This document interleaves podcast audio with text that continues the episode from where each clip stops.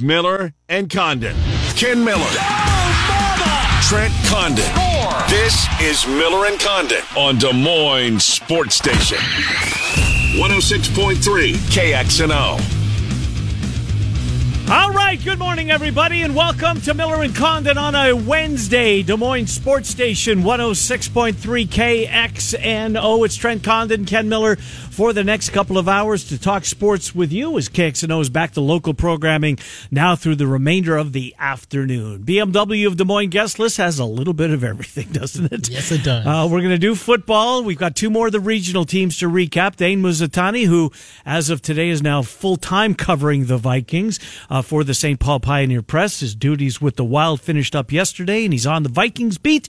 Uh, Dane Mizutani will help us out with uh, their draft and Vikings and Twins about 11:30. Nick Athan, Chiefs Insider, Primetime Sports Talk, ChiefsFocus.com is where you can read. Nick will recap what the Chiefs did in their draft at 10 minutes before noon. Brian Walton on the Cardinals, on Mike Shannon's passing, what he meant to that franchise, uh, both in the booth and on the field, and the ambassador that he was, uh, as well as uh, the what he did, I guess, in the restaurant world, uh, in uh, but a pretty big contributor to the Cardinals. A great hangout spot prior to and after uh, Cardinal games. We'll talk to uh, Brian Walton about Mike Shannon and the team, and then the Capman joins us in his regular spot. Centurion Stone of Iowa sponsors Cappy. White Sox are on a roll.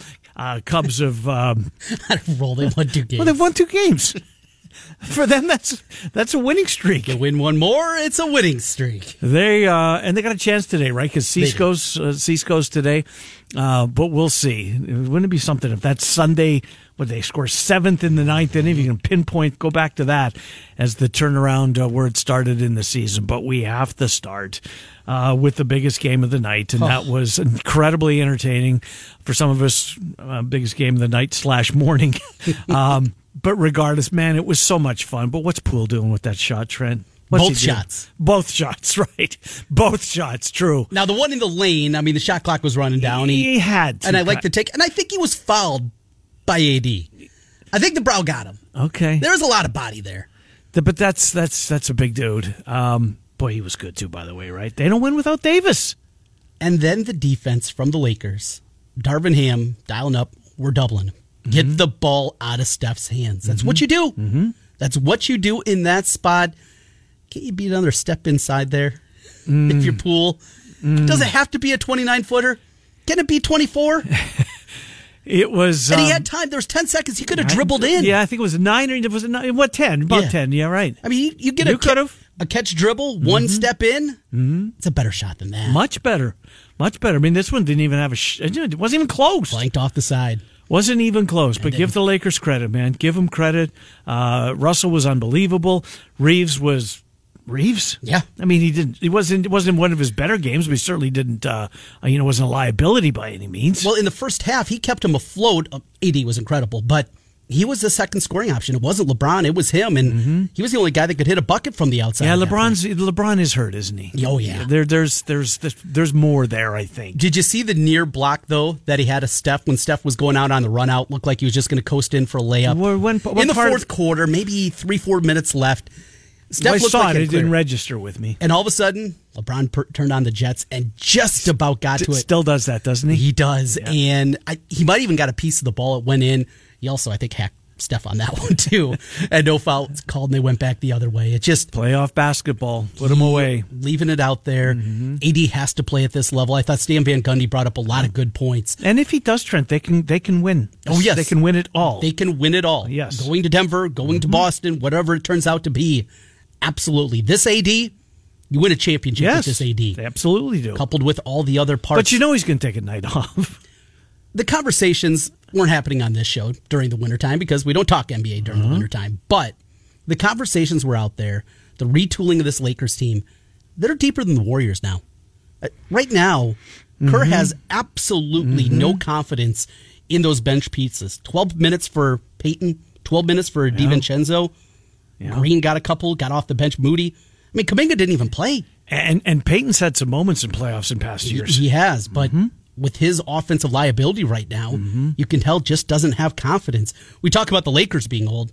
Golden State's kind of old too. Yeah, true. true. And we sometimes forget about, I think, that piece of it because Yeah. that's where the narrative seems to go. The old Lakers, Warriors pretty old too. And not using those bench pieces, Kuminga has not developed the way that they anticipated. I think that's impactful. and we get that as a standalone game Thursday. Am I reading that right? Eight o'clock start. You can watch How the whole thing. The whole bloody thing with not having to turn it on in the morning. Yeah, um, eight o'clock, fantastic. Bring it on. I love the nine o'clock for me sure, because kids are in bed. night I got everything Yeah. from the opening whistle Right. to the final buzzer. I was there the whole time. Outside of during timeouts, I went back over to the Stars Kraken game. What a wild first period was that was! unbelievable. Eh, the Stars up one nothing right away. I'm like, here we go. I got a minus one and a half. Not to be. No, and how about Joel Pavelski? I mean, this is the kid. You remember Game One against Minnesota when Dumba uh, in the corner? Thought he's dead. I did too. And he missed the remainder of the series. He gets back on the ice for the first time and pots four for the Stars. Scored every one of their goals. They lost. Welcome back. Uh, thanks for what you did, but that wasn't enough. No. Um, but both of the upstarts, both of the long shots last night, both of the dogs. Mm-hmm. I mean, Florida, got- they just on the heels two days, 48 hours removed of beating the team with the best record in the history of the NHL in the regular season. The Bruins, they go to Toronto, and, and tough place to play. And beat them. They were the better team all night. I thought there'd be nothing left in the tank for either. I team. didn't either. and I, I just I don't get it. It's the hockey part that I just I don't understand. get it. How teams can do this and how they can be just so blah during the course of Yeah. a season. Then you get to the playoffs and how different they can look. Trent, I told you, I sold, I had a boatload of Florida Panthers futures. I sold them all. This team was not even going to make the playoffs. They had to go on an incredible run. Just to get in? Just to get in, and then they got in in the final day of the regular season. You think, well, they're fodder. This is forced weight for, straight for the Bruins. Um, but man, oh man, this Matthew Tkachuk, he is something. He's taken that te- that team by the. Um, he's, he's he's leading that team, is what he's doing. Just a terrific player I got one more hockey note and an for you. American boy as well. That's a good thing. Yeah. we like our Americans. Yeah, I should. just like you like your Canadians. Sure. How are the Oilers that big of a favorite against Vegas? Well, they got the series? best power play in the history of the of the game. Okay. Uh, they've got a generational player. um, yeah, the best player in the game right now. Here's the thing that's getting overlooked in this series. So Connor McDavid was the number one draft. I don't remember the year. I'll say 2014. Okay. I don't know if that it's around that time. But any other year, a kid by the name of Jack Eichel, an American born, would have been the number one pick in the draft. He was born the wrong year. So McDavid goes one to Edmonton. Eichel goes two to Buffalo. Didn't work out in Buffalo. Got traded last year to Vegas. He was hurt for most of it, um, but he's a really good player. But it's when it comes to Edmonton, it's just it, it's Evander Kane, Leon Draisaitl, and Connor McDavid. They're just they're just unstoppable. This McDavid is. I've never seen anything like it as far as being able to stick handle with the puck on his stick at full speed and not miss, not glide when he's going to make a move. Keep your feet moving. Uh, it's just, it's amazing to watch. And I've watched all of the great ones in my life. I'm old, including the great one. including the great one who is was, I still, that, that, that, that quote of his when, when um, his son was going to school one day and he was doing a show, it was a show and tell. And he asked his dad before he, if somebody asked me, what records do you have, dad? What do you, what do I say? All of them. and it's true. All of them.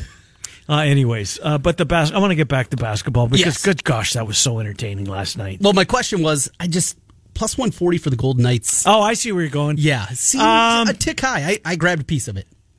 Their goalie has to be really good again, and he was really good against Winnipeg. Well, and that's the question with Edmonton, right? Is their goal? Their goal, that's Yeah. the weak spot, both uh, both teams. Uh, Edmonton just has a better roster. Yeah. But look, Toronto's got a better roster. Dallas has a better roster. And here we are. Colorado And had a better roster. Colorado had Boston a better had a roster. yes, older, way but better much roster. better roster. And the game's in Vegas. And games in Vegas, it's uh it's a show. It's a show. And if you're heading out with us to Vegas, we will be there for Game Three. Yeah, but it's on the road. on the. That's okay. but- Game but- watch. Yes, and that you know where the game watch is at Stadium Swim. Oh, that'll be a fun night. Oh, I've seen the pictures from the uh, from the first series of the playoffs against the Jets. It was packed on a Monday, Tuesday, Wednesday. Look, if you're not sixty something, you want to you know hang out. Um, that'd be the place to do it. That'll be the place to do it, and you'll get in free by doing it with us. Do, do we have room left? I mean, if the hotel's left, we can get there. Yeah, Get as long as the hotel's not sold out, yeah, Mm-hmm. you can still click on it. If it's one of those last minute decisions, I told you Monday, you still get out there for 200 bucks. That flight back might be a little goofy, but you can still do it Yeah. incredibly cheap or pay 300 and you can get out there and have a normal Yeah, uh, and put your head on your pillow instead Right. of putting your head on a on a chair at Denver International. It's through Denver. It was- one yeah, it found, was through? Denver, yeah. Have you ever done one of those? I have. It's they're brutal. It's not fun. No, it's terrible. Uh, mine was through O'Hare. My my two were through O'Hare. If you don't have a neck Can you sleep like on a plane? Yeah. See, I can't. Oh, yeah. Every time the plane moves, I grab my armrests. You're one of those. I am. I, am. I can shut it off, and I have a feeling on the way back I'll probably be catching a little shut eye yeah, because you because I come back on an earlier flight than you. Yeah, I got to break down the equipment, get all that stuff. Plus, I have to pack it up and then take Mm-hmm. it through TSA. I couldn't make that earlier time, so I leave at like three thirty, something like that, Mm-hmm. and get back on Wednesday night. You'll be back, and you'll be back. Yeah, seven forty. I think Okay. I land, so it's not great connections, but nonstop out there, and that's the key. Mm-hmm. Uh, nonstop out there, and then through Denver coming back. But we're gonna have a ball, and we'd love to have you uh, be part of it uh, if you're so inclined. And also give us a shout out if you're heading with us. You know, hit us up on Twitter. Ken, you can find him on Twitter, me, or just Miller and Condon on our Twitter account there.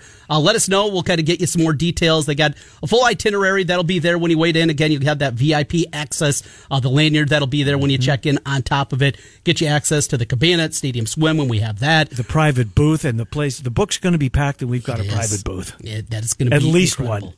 And if we got more people, so still time to get out there. Again, the room rate starts on Sunday, goes through Friday, so you can have that great room rate, 30% off at Circa. A great time to do it, and maybe even head in a day early and watch the Derby while you're there. Yeah, I interviewed Jason Loutsch yesterday on uh, for part of IO Everywhere. He's going to join you and I on Friday on the radio.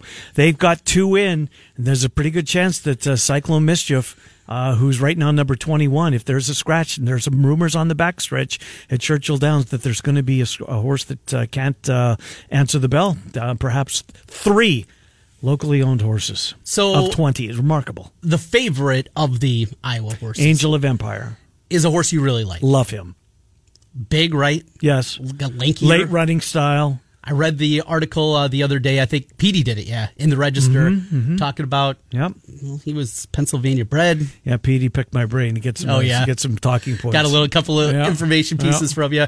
Really good piece. Really, Yeah, and it was really well done. But what about the other one, Jace's Road? Jace's Road, yeah, I- needs needs to fire his best shot for him to even have a chance. but I, think. saw him at fifty to one. He is fifty to one. He's a long shot. He might be in front. You might. you- I mean, they might get a thrill. Okay. Because I think he's going to be on or near the lead. Gotcha. Uh, where Angel of Empire is going to be back in the middle of the pack, and he's going to have to work out a, a trip, as they call it, not Mm-hmm. not get stopped. But he can run all day. Uh, the distance, a mile and a quarter, is certainly not going to hurt him by any means. But there's so many. There's just so many questions. The Japanese horse. Yeah. Um, he's kind of uh, the great unknown. Derma Sakagaki. Saka Sadagake. Sadagake. Yeah, number 17, named after a famous sumo wrestler or Okay. something like that. Forte is the favorite, and that's a Pletcher horse. and that's a Pletcher horse. And my good God, what a grand looking beast Oh, he yeah. is. Oh, just muscled out. He just looks the part. Um, you know, if you were to line up all 20, Mm-hmm. give me the best looking one, everybody would point to Forte. And he can run. He can run to his looks. But um, Pletcher's got a couple, right? Yeah, he's got three, I think. I took a, a shot already on Tapit Trice, another one of his Good one. Yep, that's the bluegrass winner. He won at Keeneland, and he's a he's a gray. He's a good looking sob. Yes, I, I like those Yeah. ones too. Was it that? uh Who was the first uh, Iowa Paddy O'Prado. Paddy O'Prado? He, he was a great, right? He was a great. Yeah. Yeah, I'm still convinced that um, that he should have won the race. In fact, the, the eventual winner and him were right side by side, and at the top of the stretch there was a narrow opening, and they both went for it. And Super Saver got the jump, and Paddy O'Prado got stopped cold, and Super Saver had a clean trip, and up the rail he goes, and on to victory. So Friday, instead of Trent's picks of the day, we're going to have Ken's Derby picks of the uh, weekend. Right, and we're, you know, for as we always do when it comes to giving away Claxons, we'll give you groups of horses one through five, six through 10, 11 through 15, and uh, 16 through 20. Um, but that's how we'll do Claxons, just so you got a little skin in the game uh, for the Derby, which is post time is like 6 o'clock our time. I mean, I talked to Loutsch yesterday how, how, because it's 7 o'clock out there in the Right. east. Can you imagine That's a having, having a chance that's got a legitimate chance to win the biggest horse race in the world, and you have to wait around all day for it to happen. And you've been there plenty of times now. Yes. The newness is not there. Oh, you no. know exactly where you're going to go. You Right. kind of have your Routine, where to just where to stop, where to eat. Yep. Who you say hi to? Who uh, don't go through that area? There's too many people are going to stop us. Mm-hmm. Yep. Those kind of things too. But that is a long way. Oh, it's a long day, no doubt about that. All right, uh, I want to get. I want to talk. We didn't talk about this, and I meant to. Um, did you see Brett Yormark uh, as far as what he's at least kicking the tires on Trent? I'm blown away by the pushback. A, your commissioner of the Big Twelve thinks out of the box. Yep. Way to go. Right? You don't do it the way you've always done it before. Look where you're at. So you're never going to be the SEC. Right. You're never going to be the Big 10 but you're third right now. So why not do something to draw attention to your conference? Why is this such a bad deal? Even if it is you, the team that has to give up the home date. I get if it's in football, but if you've only got you know six home games that year, pretty sure it's not going to be one of the, uh, one of those schools. Absolutely. Um, but if it's a basketball team, if you have to give up one, so be it. I mean, the focus uh, of national on Big 12 brand, isn't that worth something? I think it Am I missing the point? I, I, I don't think you are at all. And I was baffled by the blowback too. I mean, Chris Williams is a really bright guy and a business person. How does he not see that this is good? it's impactful to local businesses and names. I get that. I get it. In Sure. Lubbock and Manhattan, Sure. those football Saturdays are incredibly Yep. important. Understanding all that. It's the same thing we heard when I was trying to get a neutral site game. Mm-hmm. Sure. Yes, that is important to the local community. Yeah. But dot dot dot. Right. But but how would the business be impacted if Iowa State sadly would have ended up in Conference USA? Right. Right? Would have been worse. Big 12 is in a wonderful spot. You are clearly third right now. ACC with that contract, uh, that's an albatross around your neck. The Pac 12, who knows what's happening? As we said, the SEC and the Big 10 are on one level.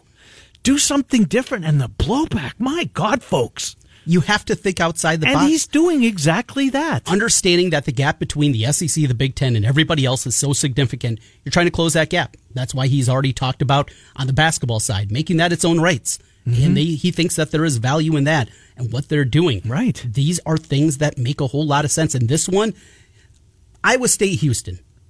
There was a game scheduled for October.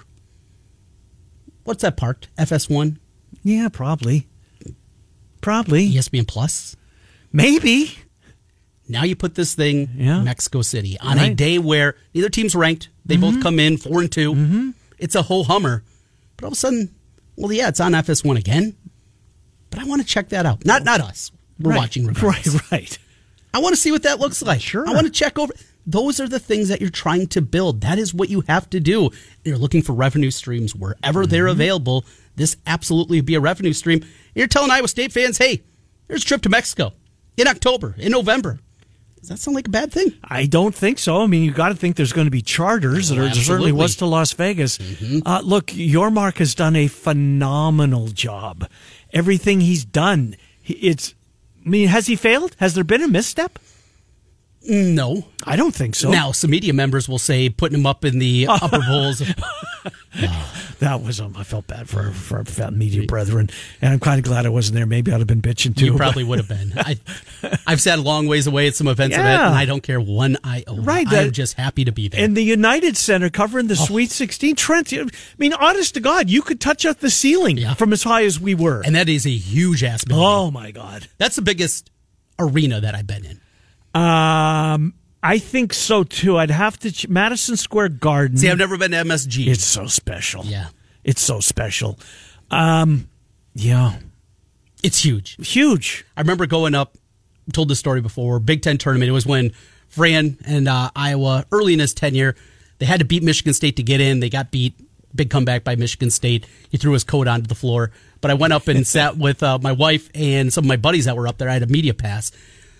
That was a long ways. Like you couldn't see anything Yeah. up there. You know, they're on one of the ends, the uh-huh. 300, 400 level, whatever mm-hmm. it was. It's a long, long ways ago. And said, "To hell with this! I'm getting right back down Yeah. to my seat, down a little bit closer to the action for that one." No, but uh, again, Yormark has been uh, terrific for your conference. He's leading. wh- Who'd you rather have, here in Klayafkov, right? And if he's thinking outside the box, and as you mentioned, Trent, it sounds like he wants to separate football and basketball when it comes to the television contract. You've got a phenomenal college basketball conference. Um, why not do that? And if you've got a chance to showcase, it's one day, it's one game. And if you add San Diego State along with the Texas There you schools, go. again, revenue streams. Well, we're kind of tapped out, right? For the most part. Mm-hmm. And that's why the Big 12, the new Big 12 works so well, is because of what they are and how they're built. And they're all very similar as both schools and athletic departments, all very, very much in the same vein. And now you do this. How do you expand? You are what you are. Lubbock, Yep. Texas. Yep. Manhattan, Kansas. Ames, Yep. Iowa. Very similar. How are we going to expand? It's not Ames is not going to double in size. No, next 10 years. no. Be content. You know, just uh, do do what you got to do to move forward, right? If, even if it even if it does a little bit inconvenient, never been done before. Look, if it doesn't work, he's not going to keep jamming it down your throats and try to make this uh, become a thing. But what if it does work? What if it what if it is a good idea? Um, and every and everything that he thought it could be turns out to be exactly that. Uh, we'll move on. Let's get back uh, to the phones. Uh, Jeff, I'm guessing he's going to talk about last night's Golden State Lakers game, but uh, he joins us. Hello, Jeff. How are you? Doing well. Um, you know, last night I'm watching this game. You know, at the uh, at Golden State, it's a game where they have to win. The Lakers have nothing to lose here. Mm-hmm. They lose, well, if they're on the road. Well, Golden State wins. Well, they're supposed to win that game, so they come out here. Clay shoots four for 19, plays a, a a very good game, 20 points in the first half. Jordan Poole, we'll get to his shot. That was Jordan Poole's best playoff game this year. He should. Yes, he scored. Certainly scored well. Yep, They need and he need distributed the ball too. They they need his offensive playmaking badly off the bench. Now, like uh, Trent said with uh, Stan last night, and I've said this before, Jordan Poole can't guard. He don't want to guard. He'll just reach and foul and not take a step and put the hands up and just defend and just close out. He he won't do it. Um, but that was his best game of the year. You know, Steph got off to a, a slow start, as of LeBron. Um, we've talked about Looney. Looney's in trouble. Looney's about a step a step and a half slow guarding AD. Uh, in my opinion, and I can I think Stan said it last night. They need to go to a zone, and they need to go to a zone for long extended periods because they they cannot guard or try to double. And if you remember, the Lakers shot the ball from three horrendous for about two and a half quarters. So they're not going to do that again. So they're gonna they can't double AD. So again, I believe they need to play a two three zone more. Uh, second adjustment, again, Stan said this last night, and I totally agree. They, the ball has to be in Curry's hands, and they need to run a high a high pick and roll up top and see if AD wants to come out because the Lakers. I heard this last night, not on T on TNT, but the Lakers in drop coverage, meaning they want to go under screens, is the second most in the NBA. Now, with that, the, with Steph Curry and, and whoever else, you can't go under screens. So if AD doesn't want to come up and switch, or if AD just wants to hang out down low, the ball has to be in Curry's hands, and he has to read that defense. So that's the second adjustment I would be bringing in into Thursday. Did they shoot too many threes, Golden State? Did they settle for Well, no- too many threes? Well, no, because they were at, at at most of the clip, they're shooting high, you know, low 40s. Forties, yeah, yeah. So, you know, we're, if we're going to play that switch two for three game, I understand that, but it's got to come back to, well, how many turnovers they have. Curry had five or six, I think. Start the game, Curry has a turnover right from the bat. Um, they, they handled rebounding just fine. I think there were you know, maybe five or six, you know, right around the Lakers. That's fine. Um, it's just those key possessions where you have a turnover or a quick shot, which you'll live with. But let's go to that last possession. They doubled, like you guys said, to get the ball out of Curry's hands. They give it to Poole, and you and you guys already touched on it. He shot a 28 footer, could have got closer. That's fine. Here's my thing: Why are we running nothing for Clay? If you watch that last possession, Clay's just standing. Why can't we have something for Steph? If it doesn't go right, well, we're going to go into option two and let's run a stagger and let's run a stagger on the opposite side for for Clay to come around and catch and, and shoot a three or do whatever he has to do. He just stood there, and then we settled for Jordan Poole for 28 feet in a game you really needed to win. Yeah. So now you have a short turnaround tomorrow night, and I hate using this word. It is a must win for this old Golden State team, and they better be ready to play because the Lakers, if I'm on their side, I'm saying, guys, we have nothing to lose. Yeah. So let's hit them. Let's hit them in the mouth hard. See what Golden State does, and if we lose, so what? We'll go to LA uh, Saturday night, and we'll see what happens. So uh, we'll see how it goes. You guys have a good day. Yep. Thank you, Jeff. Appreciate it. Yeah, Anthony Davis just was the difference maker last night. He was an absolute It's stud. incredible. Schroeder was really good as well. Yeah. Yep. Did a lot of Is things. that the first time he did? he had another game Did in he? the first I was round. say, yeah. I don't remember talking too much about him. maybe so game far. two Was against it? Memphis, or maybe he was Okay. in one of the playing games. Maybe it was the one against the against the Timberwolves. Yep. But he was good in one other game. Yeah, it was against the Timberwolves. He hit that corner three. Got to the free throw line a bunch last night. Absolutely, and what he did defensively, and, and they need Russell.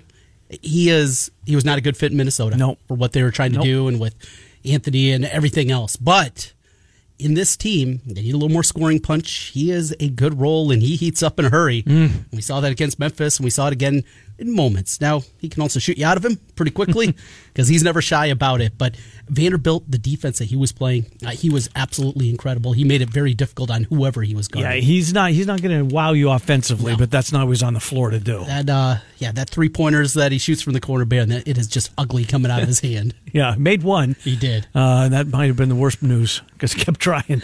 Uh, anyways, um, we're going to switch gears, uh, get into the NFL. Our final two regional teams. We'll take a look at those. Uh, Uh, we'll start with Dane Mizutani from the St. Paul Pioneer Press and then Nick Athan on those Chiefs. But right now, it's time for another $1,000 home run. Head to KXNO.com right now. You can enter this nationwide keyword. It is fun at KXNO.com. Just type it into the pop up box that will appear on your screen once you go to KXNO.com. The keyword this hour is fun, fun at KXNO.com. Miller and Condon with you until noon. It's Des Moines, until 1. It's Des Moines Sports Station 106 points. Apply.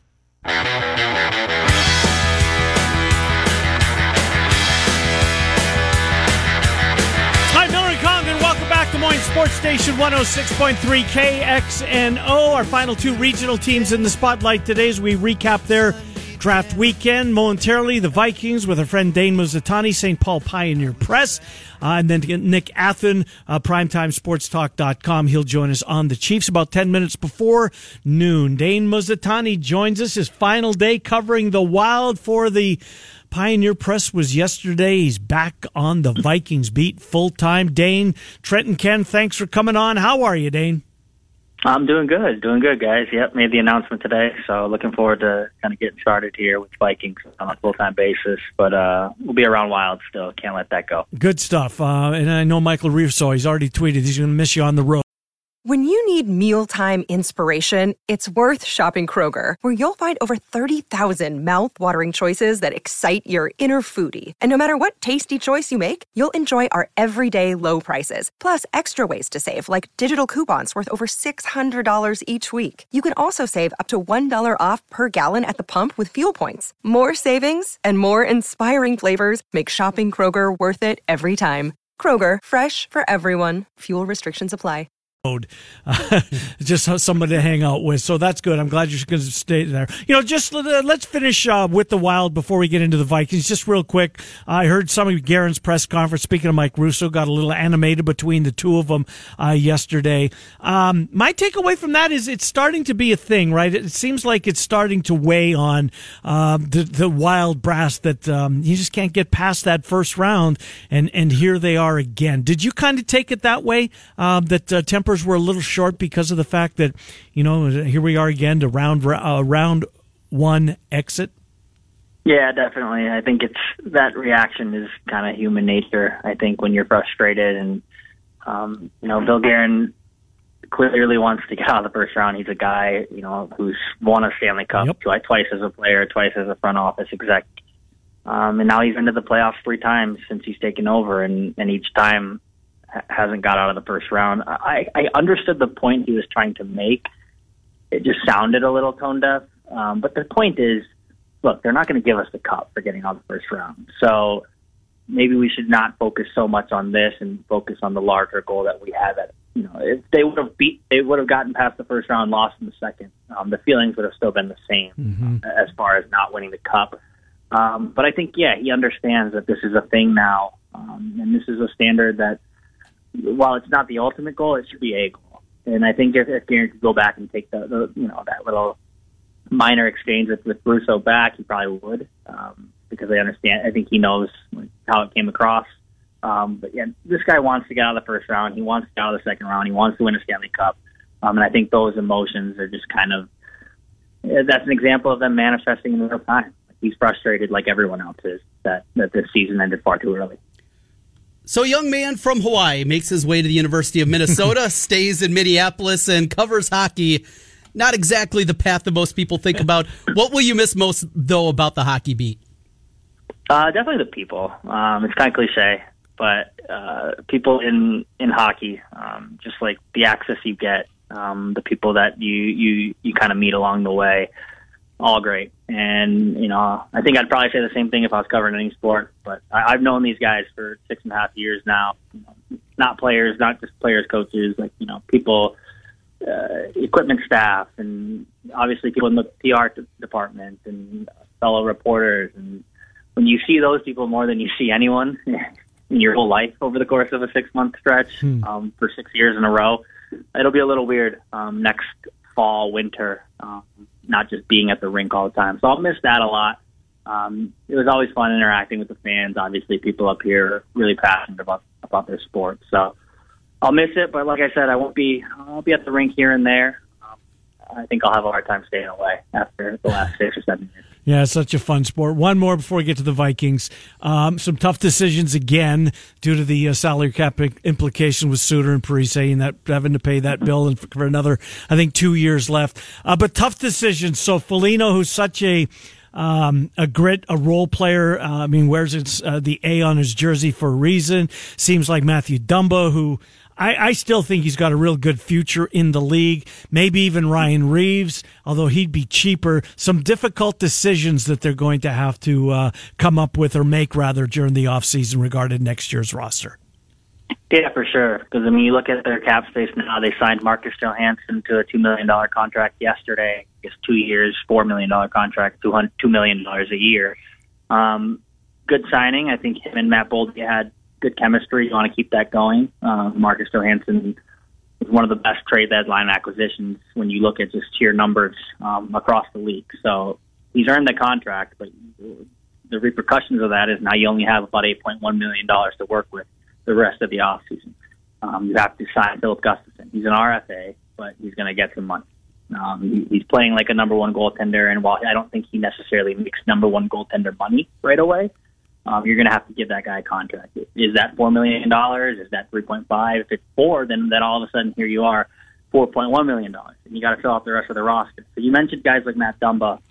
Um, it's sad. He's probably gone. Uh, mm-hmm. The Wild can't afford him. And we talked to him the other day. He was extremely emotional. This this has become home for him.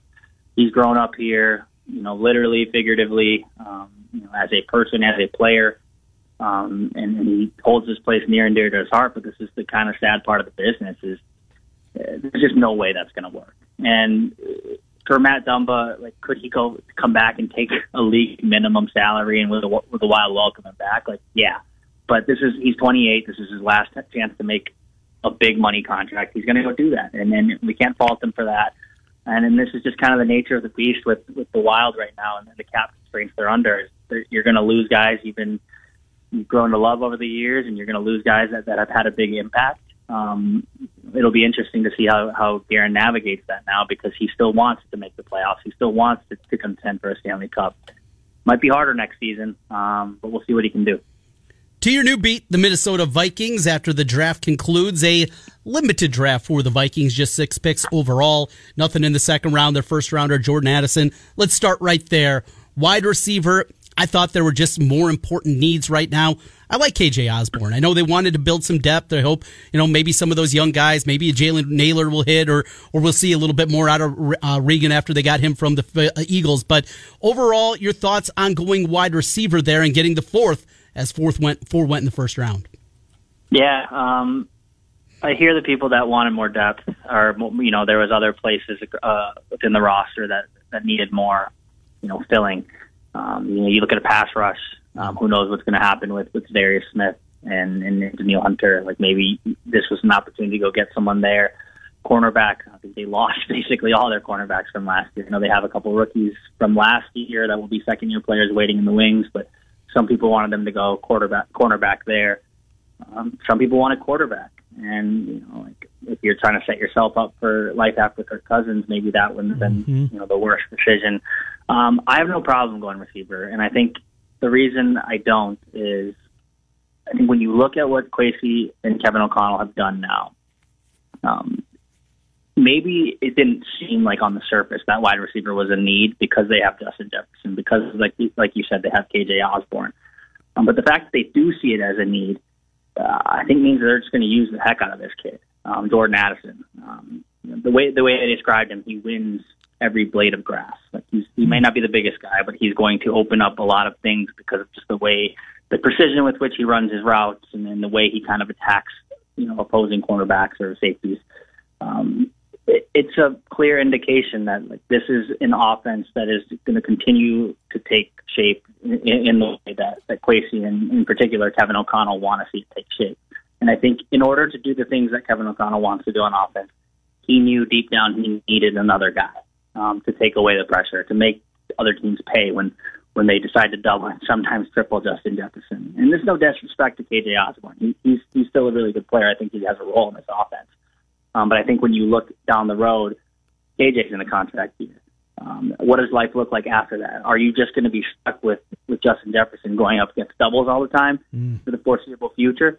Um, Jordan Addison now opens things up like that. Um, so maybe that won't be a, as, as easy of a thing for, for opposing teams to do. So uh, I, I think I, I understand um, some people wanting them to go elsewhere with, with, with the pick. Um, but I, I also think, you know, if they would have went corner here, then we would have been like, well, Justin Jefferson's on an island by himself. Yeah. And there's just always ways to kind of, yeah. uh, you know, argue the other side of the coin. But uh, I, I like the Jordan Addison pick, and, and just talking to the kid last week, um, he seems like a real confident kid, like a kid who'll fit right into the, the receiver's room and um, you know, rookies report here in the next couple of weeks. So excited to see him get rolling. Well, they they did address the secondary with their next two picks, although they didn't have a second round. They had to wait to the third to get a kid out of USC, and the fourth, uh, they took uh, a, a, kid out uh, first of back to back LSU players. I think they took, but they they did uh, address the secondary. What do we know about either of those two players?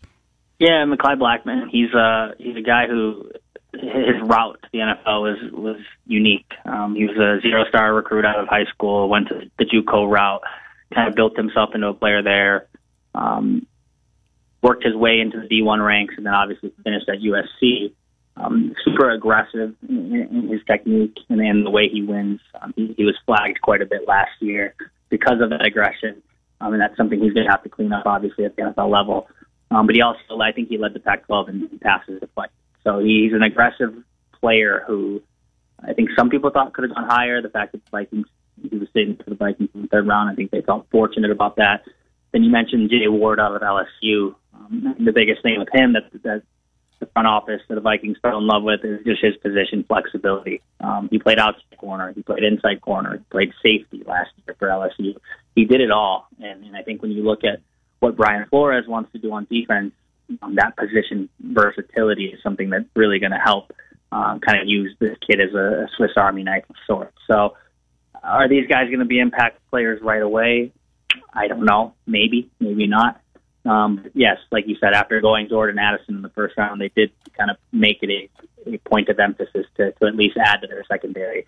Um, and we'll see how good these kids are and, and how they contribute right away. Dane Mizutani, St. Paul Pioneer Press, now full time on the Vikings beat. Dane, thanks for doing this. Uh, appreciate you uh, giving us the, uh, the, quick hit on the Wild and into the Vikings, and uh, we'll talk to you down the road. Dane, thank you as always. Of course, anytime. Thank you. Thanks, Dane guys. Mizutani, St. Paul Pioneer Press, as we catch up with our buddy up in the Twin Cities. All right, from the Vikings, we will go down. Our final one to look at are those defending Super Bowl champion Kansas City Chiefs. Nick Athan will join us next. We'll get into that with Nick. Uh, hour number two, we're going to talk to the Cardinals, or talk about the Cardinals with Brian Walton. And then Cappy joins us uh, from Chicago, Trent's Plays of the Day. How was your day yesterday? Didn't you take Cincinnati to beat the Padres? Had that one. Uh oh, that was it? There's one more. Two But and th- four. But that was a big price. The It was plus one seventy one. Yeah, I went two and four, but I lost just uh, just a touch over one unit.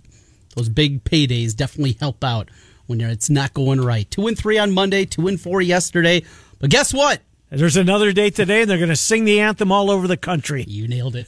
Miller and Condon, 1145 Des Moines Sports Station, 106. Point. Allen bonus. Now back to Miller and Condon on 106.3 KXNO. Here's Ken and Trent. Hi, Miller and Condon. Welcome back to Des Moines Sports Station, 106.3 KXNO. Nick Athan momentarily on the Kansas City Chiefs.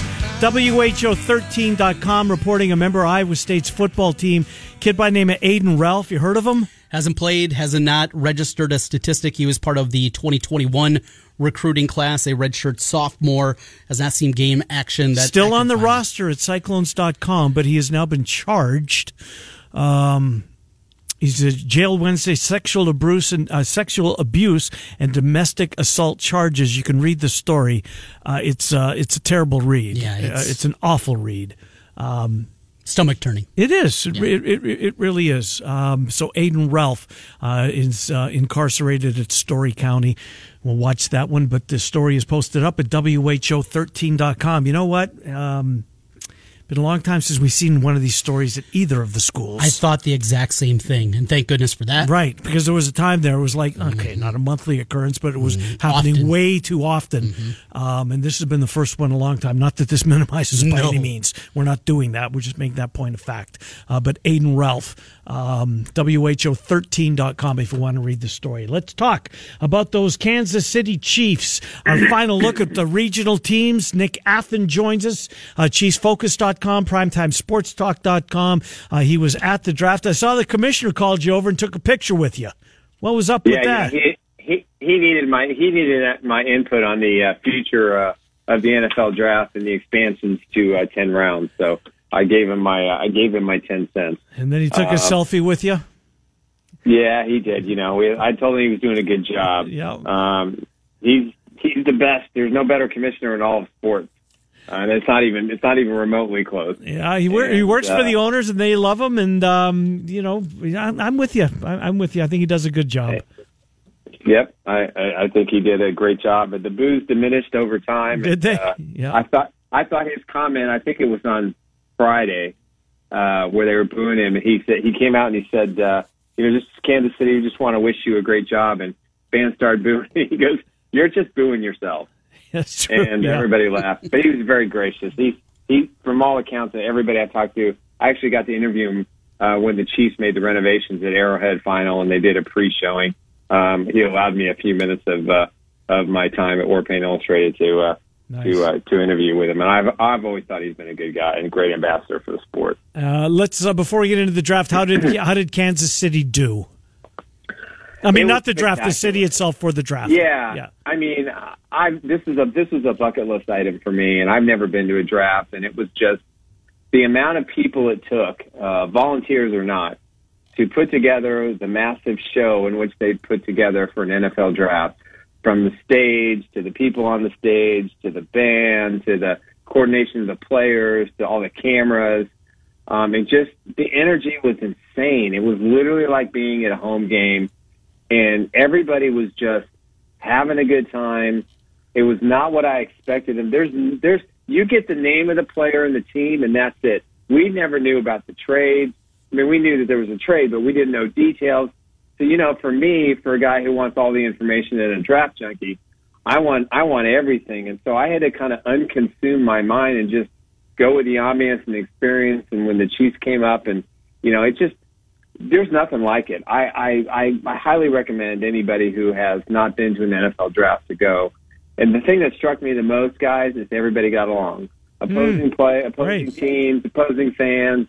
it was like this one big kumbaya moment for three days, and everybody just liked each other, and we all talked about it, everybody, other, everybody's teams, and and uh, it was it was an amazing experience for me. Right there with you. Got to experience it for the first time and waited to the end until the Chiefs made their pick. We were kind of having some fun with it. What if all those people would have waited and then they would have traded out at 31? And just Oh, you, I know. you think there were boos there, what the boos would have been like. Not the case as uh, they kept their pick there. So let's get into the picks and let's start with a right. local kid out of Kansas State. Yeah, uh, Felix Anu- Anudike-Uzomah. I'm, I'm going to butcher it every single time I say it, but Felix. um, local kid. Yeah, we'll just go King Felix. yeah. Um, so basically, Felix was the guy that they they obviously spent a lot of time with. Um, you know, uh, Steve Spagnuolo loves this guy. Uh, has liked him for a couple years, scouting him. This was this was a I wouldn't say it was a pressure pick, but I think they were going to go edge rusher or wide receiver in the first round, and I think they got them got got a guy with a high motor. This is basically Frank Clark's re- replacement. You know, he's probably going to be able to put up similar numbers. He'll probably be a little bit better against the run than Frank was you know, he he's probably going to be a six and a half, seven and a half sack guy, you know, his first year. But you know, he's got a motor. He's like Karlaftis. I mean, they just they don't give up on plays. So now you've got two young bookend uh, pass rushers, you know, to, to kind of rebuild that defensive line. And you know, Joe Cullen, the defensive line coach, is did a terrific job last year with what he had to work with and blending all these guys and these veterans and these young guys, and did a terrific job with that defensive line last year. You know, this will help Chris Jones quite a bit. Uh, they needed a receiver. The second round, they addressed that kid from SMU. Um, they've lost some receivers. Don't have to remind you not that it mattered when he, when Yep. Hill walked out the door. But Schuster and Hardman are both gone. Valdes-Scantling was really good in the playoff, but I'm not sure you can count on him anymore. Kadarius Toney got a chance to be really good, but uh, they need help in that spot. Rashee Rice, will he play right away? Yeah, I was I was I was ecstatic about this pick. I mean, this was a guy that I really liked. You know, you look at you look at his film. You know, he's not he's not the speed burner. You know, um, you know he's a guy that's gonna gonna fill in for the guys that departed. I mean, he's a Juju clone, and he can probably have. I wouldn't say similar numbers. I'm not going to sit here and say he's going to have a thousand yards, you know, in receiving, but he runs great routes. He he was, you know, SMU had him outside a lot. I think he's an inside slot guy, and I think that's where he's going to excel in this offense and kind of do what Juju did to go opposite, you know, Travis Kelce. And I love the pick. You know, he had the uh, I think the longest yards per reception. He had the most pass interference penalties. Um, so I think this is a guy who personally worked out with Patrick Mahomes, and I know he had a part of this decision. Uh, but Rice, to me, is my favorite pick of this of this draft class. Get a little bit deeper. You're kind of throwing darts at the end there. Anybody jump off the page, fifth, sixth, seventh round picks that you think have is- maybe the best chance of sticking? Um, I think I think B.J. Thompson, the edge rusher, and Keondre Coleman, the defensive tackle. Coleman's that one technique that this defense doesn't have right now or doesn't have consistently, and he's a massive guy. He can take the center and the guard, and again, that just creates more space for Chris Jones to play inside or outside. Um, I love the Chamarri Conner, the cornerback. I think he's long, lackey, kind of a guy that I think is going to step in right away. Uh, um, Wanya Morris, the offensive tackle, will be the starting right tackle. So I think they did really, really well, um, you know, in those departments. But to me, I think I think Keondre Coleman is probably going to be the the third day surprise. I think he's he's going to fit perfectly into this uh, Chiefs defense. Well, it's going to be weird next year, Nick, when they're drafting in the teens after a disappointing season, but they've certainly Oh, owned. oh, oh, oh! Come on, that's brutal. Well, well, you know the Broncos will still be ahead of Yeah. so. Oh man, uh, what did you think of the other one? Uh, Denver side, they didn't have a pick, but what did you think what the Chargers and the Raiders did? Um, I thought the Char- I think the Chargers had a really good draft. I did, too. mean, they picked three guys from TCU: Quentin Johnston, Max Dugan, or I, I or Duggan. I hope that the Chiefs would take him, and uh, Derius Davis, uh, the the other wide receiver. Um, I, I thought they did a really terrific job um, in their draft, and I was I was impressed. Uh, you know, you don't really know with the with the with the Chargers what they're going to do. Now Johnston, there were some question marks on him. The fact that he was one of the top guys taken kind of started that uh, you know some of that run at wide receiver. Um, you know, I think it's going to take him a little time, but um, I thought the Max Duggan pick was really interesting because I think he's I think he's an NFL quarterback. I really do. Um, so that's something to keep an eye on. As far as the Raiders, um, you know, Tyree Wilson, the edge from Texas Tech, I really like him a lot. Um, I thought he was one of the best pass rushers available. Uh, Tre Tucker, the wide receiver from Cincinnati, was the guy that I had hoped the Chiefs would uh, end up with. That ends up being the uh, Kadarius Toney pick. Mm, is that right? Something to do. But you know, and Marvin Mims from uh, from the for the Broncos. I mean, Yep. terrific wide receiver can definitely help. And and so I don't I don't think that the division. You know, I don't think there's a clear cut you know favorite winner at this point. Even being objective about the Chiefs. You know, I, I thought all four teams actually with what they had to work with and how they maneuvered the draft, you know, made themselves better and gave themselves some players that, you know, if they're the right fits in training camp, can be successful. So all in all, I give the I give the AFC West the big props. I thought they had a great draft. ChiefsFocus.com, PrimetimeSportsTalk.com on Twitter at Chiefs Insider. Nick Athan. Nick, we'll talk with you in a couple of weeks. Uh, apparently, the schedule's coming out two weeks from next week. Is it next week? Yes, a week from tomorrow. The the Yeah, schedule may be yeah. out. So uh, at And some point. a little tidbit. Oh. I got a little tidbit. Oh, okay. Well, where's it? Week- What's going to happen? Homecoming week one. What is it? Homecoming week one could be a former Chiefs player at opening day. So just hang in there. We'll see what happens. Miami? I didn't say that. Just trying to put two and two together. Interesting. Well, we'll find out uh, a week from tomorrow night, uh, and then we'll we'll talk about uh, all of our regional teams. right. Nick, thanks for doing this. Nick, have a great weekend. All right, guys. Yep, Appreciate take care. it. It's only Wednesday too. Early to say that, but enjoy the rest of your week, Nick. And then once you get to the weekend, boy, we hope it's good too. We got Uh, a big weekend coming up. We do have a big weekend coming up, uh, including a plane ride west. I got a crazy local number for you as another local guy signed an NFL free agent contract when we come back. Interesting. Uh, Brian Walton on the Cardinals, Cappy on Chicago Sports.